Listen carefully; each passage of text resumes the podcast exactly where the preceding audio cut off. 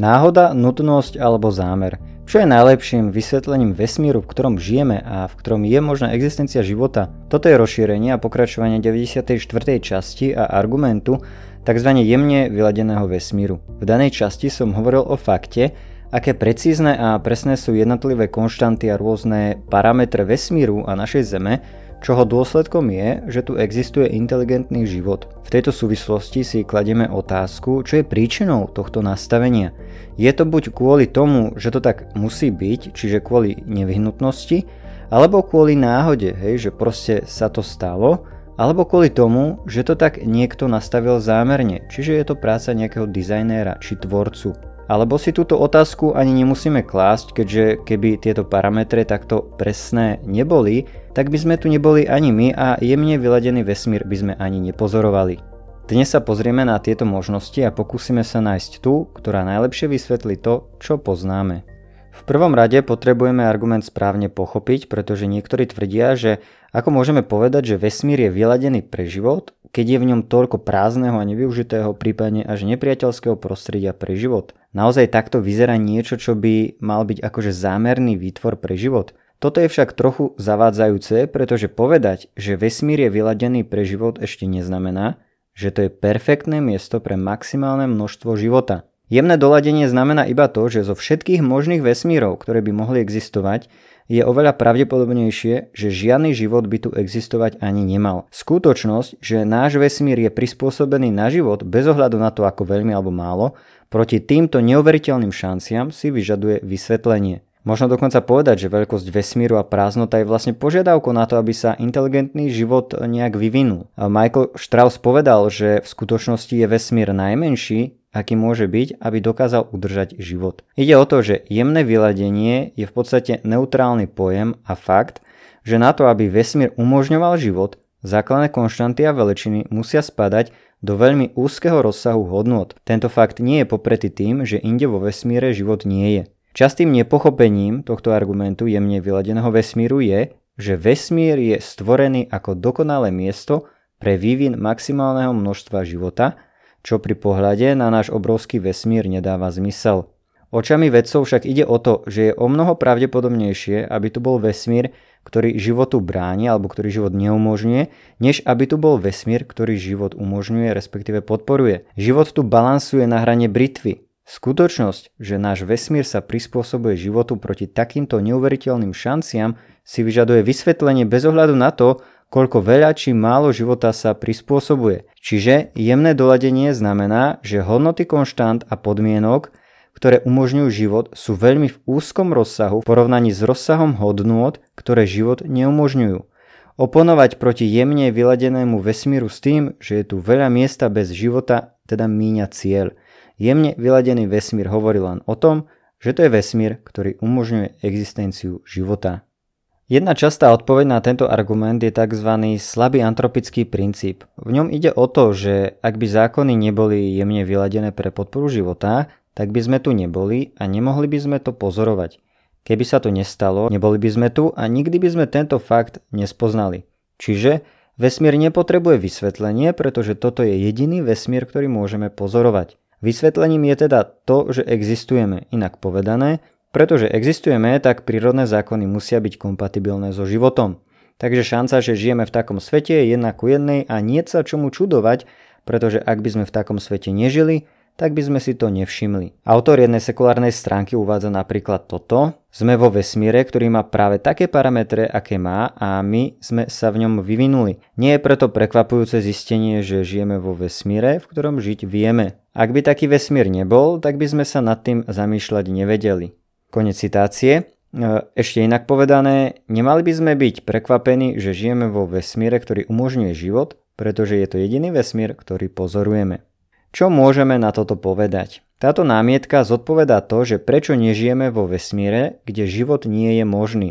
Hej, lebo by sme nežili. Je pravda, že živý tvor pravdepodobne bude pozorovať vesmír, kde je možný život, ale to neznamená, že je vysoko pravdepodobné, že taký vesmír bude existovať. Problém je, že sa tu zamieňa pozorovanie s vysvetlením. To, že žijeme, nevysvetlí, prečo žijeme. Námietka neposkytuje vysvetlenie, prečo pozorujeme tak nepravdepodobný vesmír umožňujúci existenciu života. Toto vysvetlenie nerieši to, prečo existuje život dovolujúci vesmír.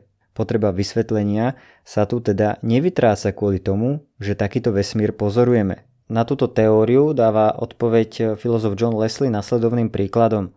Predstavme si, že stojíme pred 10 členov popravnou čatou a počujeme výstrely, chvíľa ticha a stále žijeme, nie sme mŕtvi. Príde dozorca a prekvapenie hovorí, nechápem, že sa nikto netrafil, to musí byť nejaké spiknutie.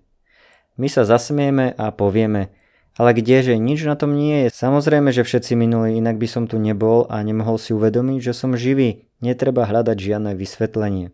Stačilo by nám takéto vysvetlenie, ktoré ani neodpoveda na otázku, prečo všetci minuli? Logicky asi nie. Pýtali by sme sa a oprávnene, čo sa stalo a ako je možné, že stále žijeme. Je opodstatnené hľadať vysvetlenie, prečo sa tak málo pravdepodobná udalosť stala. Asi by sme usúdili, že to bolo zámerné. Takáto nepravdepodobnosť sa nedá vysvetliť len tým, že tu sme a premýšľame o nej.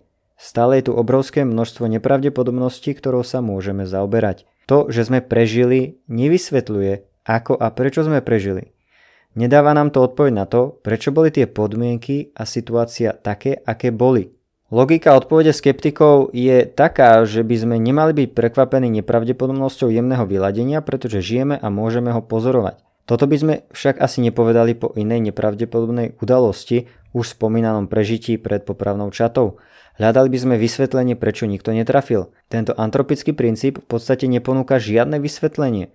Pravdu má v tom, že vysvetľuje, prečo nepozorujeme vesmír, ktorý život neumožňuje, pretože by sme tu neboli, ale nevysvetlí, prečo pozorujeme nepravdepodobný vesmír s existujúcim životom. Tak ako v uvedenom príklade eh, hľadáme a potrebujeme adekvátne vysvetlenie, prečo sú veci tak ako sú, podobne potrebujeme vysvetlenie nášho vesmíru s precíznymi hodnotami. Teraz sa pozrieme na niektoré možné vysvetlenia.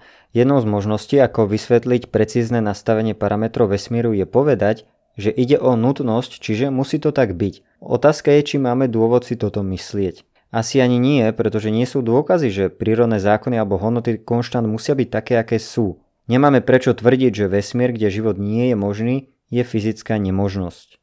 Vedci pracujúci v odbore teórie strún veria, že je tu možných 10 na 500 rôznych možných vesmírov s rôznymi fyzikálnymi konštantami. Väčšina z nich život neumožňuje. Existujú teda aj iné modely vesmíru odlišné od toho nášho. Je potrebné nejaké vysvetlenie, prečo spomedzi všetkých týchto vesmírov tu je náš, ktorý je uspôsobený na inteligentný život. Nestačí len povedať, že ide o fyzickú nutnosť. Hej? Naopak, vesmír, ktorý neumožňuje život, je dokonca ešte viac pravdepodobný ako ten, ktorý ho umožňuje. Tým pádom si ten náš vyžaduje vysvetlenie. Predstavme si, že prídeme do domu a nájdeme divnú stoličku s rôznymi charakteristikami, ktoré nie sú na bežných stoličkách. Povedali by sme, že táto stolička takto proste musela byť výrobcami vyrobená a nemohla byť iná. Zdá sa to zvláštne a čím viac prepracovaná stolička do rôznych detajlov, týmto bude zvláštnejšie. Nie, o mnoho lepší dôvod je, že výrobcovia ju vyrobili zámerne na konkrétny účel.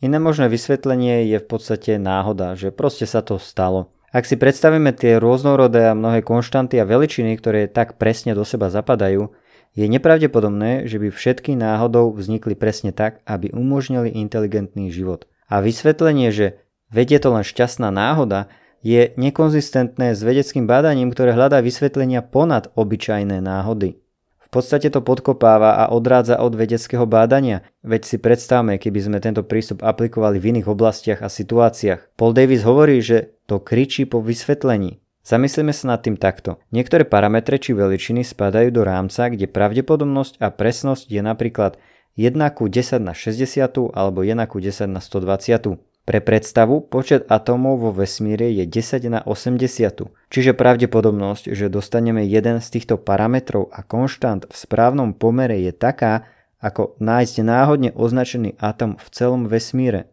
V 94.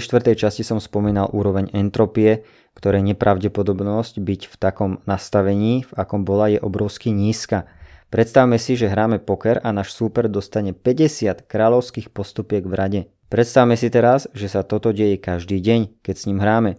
Toto je porovnateľné s nepravdepodobnosťou, o ktorej tu hovoríme. Povieme si, že proste sa to takto stalo, nič na tom nie je. Alebo začneme pochybovať a pýtať sa, čo je za tým vzhľadom na tak nízku pravdepodobnosť, že sa také niečo stane. Alebo si predstav, že hážeš kockou. Aká je šanca, že hodíš 80 krát po sebe napríklad Česku? Možné to je, ale nakoľko je to pravdepodobné? Ide o to, že ak odmietneme náhodu ako vysvetlenie nepravdepodobnej situácie v hre, nemali by sme ju odmietnúť ako vysvetlenie ešte oveľa viac nepravdepodobného vzniku vesmíru ako je ten náš. Pravdepodobnosť jemného doladenia je príliš nízka, aby šlo o náhodu. Fyzik Robin Collins uviedol iný príklad. Ak by sme sa stavili s niekým a vyhodili mincu 50 krát po sebe a vždy by padla hlava, vzhľadom na vysokú nepravdepodobnosť by sme usúdili, že hra bola zmanipulovaná. A toto platí aj pre presné vyladenie vesmíru. Ďalšia námietka je taká, že veď vysoko nepravdepodobné udalosti sa dejú bežne, hej, takže, takže fine tuning alebo toto jemné vyladenie by sme nemuseli považovať za nepravdepodobné. Napríklad je nepravdepodobné, keď zohľadníme minulú sériu udalostí, že som sa narodil práve ja. Používa sa príklad s kartami, keď je nízka pravdepodobnosť, že náhodne vybraté karty budú v istom poradí a je to rovnako pravdepodobné, ako dostať kráľovskú postupku, hej, čiže 10 jekojeka a v rovnakej farbe. Rozdiel je v tom, aký hodnotný výsledok sa dostane. Nezávislý vzorec je jedna vec, ale dostať niečo konkrétne, napríklad kráľovské postupky, niekoľkokrát v rade je málo pravdepodobné. Tento argument jemne vyladeného vesmíru nehovorí len o vysokej nepravdepodobnosti, ale aj o tom, čo z nej vyplýva, aké sú jej výsledky. Keď náhodne vyberiem 5 kariet, nič sa nestane. Karty nemajú žiadny špeciálny význam. Nič na nich nie je také, čo by si vyžadovalo vysvetlenie. Preto porovnať niečo takéto bezvýznamné s jemne vyladeným vesmírom nie je celkom presné. Je tu odlišný kontext toho, čo sa stalo a hodnota výsledku. Keď dealer vytiahne 50 krát jednému človeku kráľovskú postupku, oprávnene sa pýtame, čo je za tým a už ide o inú situáciu. Výsledok je už iný, nepravdepodobný. Podobne ako v pokry sa pýtajme, ak skončíme so život umožňujúcim vesmírom, ako je náš, aká je pravdepodobnosť, že konštanty vznikli náhodou? Napokon ani argument s kartami nevysvetľuje, prečo je vesmír jemne vyladený. Zdá sa, že skôr nás pobáda nerozmýšľať a nehľadať racionálne vysvetlenie. Bol by to ako povedať po prežití popravy. A tak viete, nepravdepodobné veci sa dejú bežne, takže to, že som prežil pred 10 členov popravnou čatou, nepotrebuje vysvetlenie. Toto vysvetlenie však nehovorí nič o tom, prečo sa udalosť stala. Napokon ide tiež o to, že čo je najlepším vysvetlením danej udalosti. Do úvahy neberieme iba nepravdepodobnosť, ale nepravdepodobnosť plus špecifický výsledok s významom. Jemne vyladený vesmír je špecifický, pretože umožňuje existenciu života. William Lane Craig hovorí, že tá presnosť je taká fantastická a matematicky ohromujúca, že je jednoducho hlúposť považovať ju za náhodu. Astronom Lee Smolin hovorí, so šťastím si tu rozhodne nevystačíme. Potrebujeme rozumné vysvetlenie, ako mohlo k niečomu takému nepravdepodobnému dôjsť. Tu sa môže objaviť teraz tradičná ateistická pripomienka, že ide o tzv. boha medzier, boh ako niekto, kto vyplňa medzery v našom poznaní. O tom som hovoril v 101. časti. Avšak v tomto argumente sa netvrdí, že nevieme, čo spôsobilo jemné doladenie vesmíru a vesmír, ktorý umožňuje život, preto to spravil Boh. Používa sa tu rovnaký spôsob úvah, ako keď niekto v pokry dostane 10 kráľovských postupiek za sebou. Ostatní hráči nepovedia, že neviem ako si dostal 10 krát po sebe tieto karty, takže si musel podvádzať, ale povedia, tieto karty si dostať nemusel a nedostal by si ich náhodou, preto je to nastavené tak, aby si vyhral, respektíve podvádzal si. Naše znalosti o svete a nie ich nedostatok poukazujú na dizajnéra, ktorý ho presahuje. Naša skúsenosť s tým, že inteligencia je zdrojom udalostí, ktoré sú vysoko nepravdepodobné, nám dáva dôvod domnievať sa, že nepravdepodobnosť jemného vyladenia vesmíru je tiež zapričinená inteligenciou. A keďže hovoríme o začiatku vesmíru, kam spadá aj začiatok času a fyzickej reality, tento inteligentný dizajner bude mimo času a materiálneho sveta. Ak sa vrátime k nášmu argumentu z jemne vyladeného vesmíru, poskytli sme niekoľko možných vysvetlení.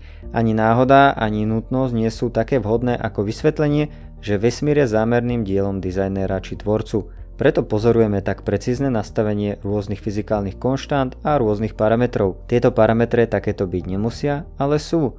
A taktiež, ak sa zamyslíme nad vysokou nepravdepodobnosťou, tak ani náhoda nie je adekvátnym vysvetlením. Jemné vyladenie vesmíru je teda jedným z argumentov v prospech Božej existencie, ktorý je okrem iného založený na vedeckých poznatkoch. Toľko priatelia na dnes, prosím zdieľajte podcast, kľudne komentujte a prajem vám ešte pekný zvyšok dňa.